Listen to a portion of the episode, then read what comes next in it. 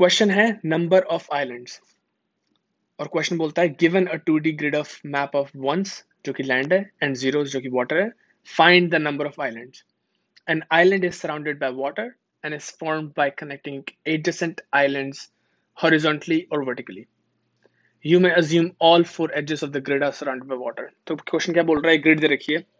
Grid के आसपास सब पानी है, पर ग्रिड के अंदर तुम्हें वन या ज़ीरो मिलेंगे। अगर तुम्हें वन मिलते हैं कनेक्टेड हॉरिजॉन्टली या वर्टिकली और ऐसे बनते जाते हैं, इसका मतलब वो एक आइलैंड बन रहा है। और अगर उस आइलैंड के बाहर ज़ीरो है, इसका मतलब वो आइलैंड कट चुका है। और अगर कहीं और आइलैंड है एक और तो वहाँ पे होगा, है ना? तो अगर वन कनेक्टेड है कहीं तक तो एक उसका पूरा आइलैंड मानेंगे पूरा, एक तरह से। जैसे पेंटिंग में करते हैं ना कलर फ़िल्म में। क्वेश्चन को बताना है कितने आइलैंड है, क्योंकि ग्रिड बहुत बड़ी हो सकती है तो बताना है कितने आइलैंड है। तो एक क्लासिक एग्ज़ाम्पल है find the number of islands find जहाँ भी दिखे, इसका मतलब सर्चिंग एल्गोरिथम और सिंस हम टू अरे को एक ग्राफ या ट्री की तरह सोच सकते हैं तो डेप्थ फॉर सर्च या ब्रेथ फॉर सर्च लग सकती है।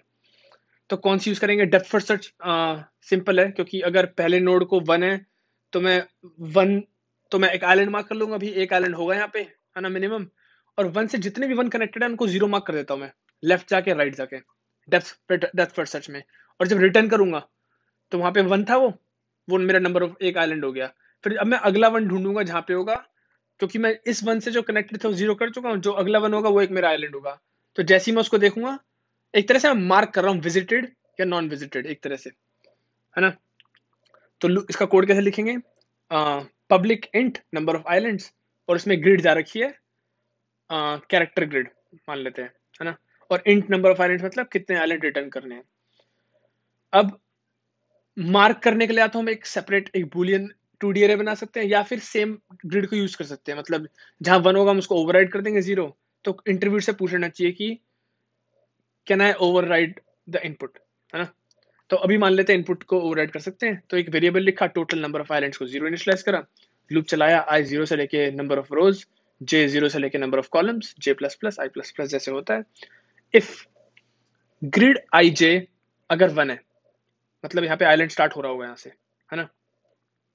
वन है ऑब्वियसली विज़िट तो करानी है, क्योंकि हमारा प्लान क्या है? जैसी वन मिले, उसके सारे जितने भी आसपास वन है, उसको ज़ीरो करके आ देना है। अगर वन है तो मैं अपना आइलैंड का काउंट बढ़ा देता हूँ टोटल आइलैंड प्लस प्लस और फिर क्या करता हूँ डेप्थ फ़र्स्ट सर्च मारता हूँ, इस ग्रिड पे, कहाँ से? आई और जे से, इधर से, है ना? तो ये मेरा दो फॉर लूप चलेगा। और मैं रिटर्न कर जाऊँगा टोटल नंबर ऑफ़ आइलैंड्स अब जो डीएफएस मैंने फ़ंक्शन मारा ना फॉर लूप के अंदर, उसको उसको समझ लेते हैं क्या करना है उसमें.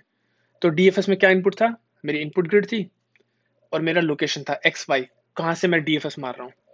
तो ऑब्वियसली किसी भी रिकर्सिव फ़ंक्शन में एक बेस कंडीशन लिख लेनी चाहिए कि भाई अगर एक्स लेस देन ज़ीरो है या फिर एक्स ग्रिड के बाहर चला गया तो रिटर्न मार जाओ कि हमें कुछ आगे डीएफएस नहीं करनी है। इसका मतलब कोई इंडेक्स बाउंड ऑफ़ एक्सेप्शन नहीं आना चाहिए। वाई को भी ऐसे लिख देना है। वाई लेस देन ज़ीरो है। वाई ग्रिड की ज़ीरो की लेंथ के से बड़ा आ गया तो रिटर्न मार जाओ। इफ़ और अगर हम इस एक्स पॉइंट को पहले से विज़िट कर चुके हैं तो भी रिटर्न मार जाओ। है ना? और अगर रिटर्न नहीं करें, इसका मतलब मार्क कर लेते हैं हमने कि अब अब हमने विज़िट कर लिया तो इसको करेंगे विजिटेड सॉरी ग्रिड जो दे रखिए ग्रिड का एक्स वाई को ट्रू और अब क्या करना है? डीएफएस मारना है चारों डायरेक्शन में, ऊपर, नीचे right left DFS of grid comma x plus one y DFS grid x minus one y DFS grid x y plus one DFS grid x y minus one ये अपने आप जहाँ जहाँ वन होंगे, वहाँ से उसको ज़ीरो मार्क कर देगा और नहीं होंगे तो वापस रिटर्न कर जाएगा।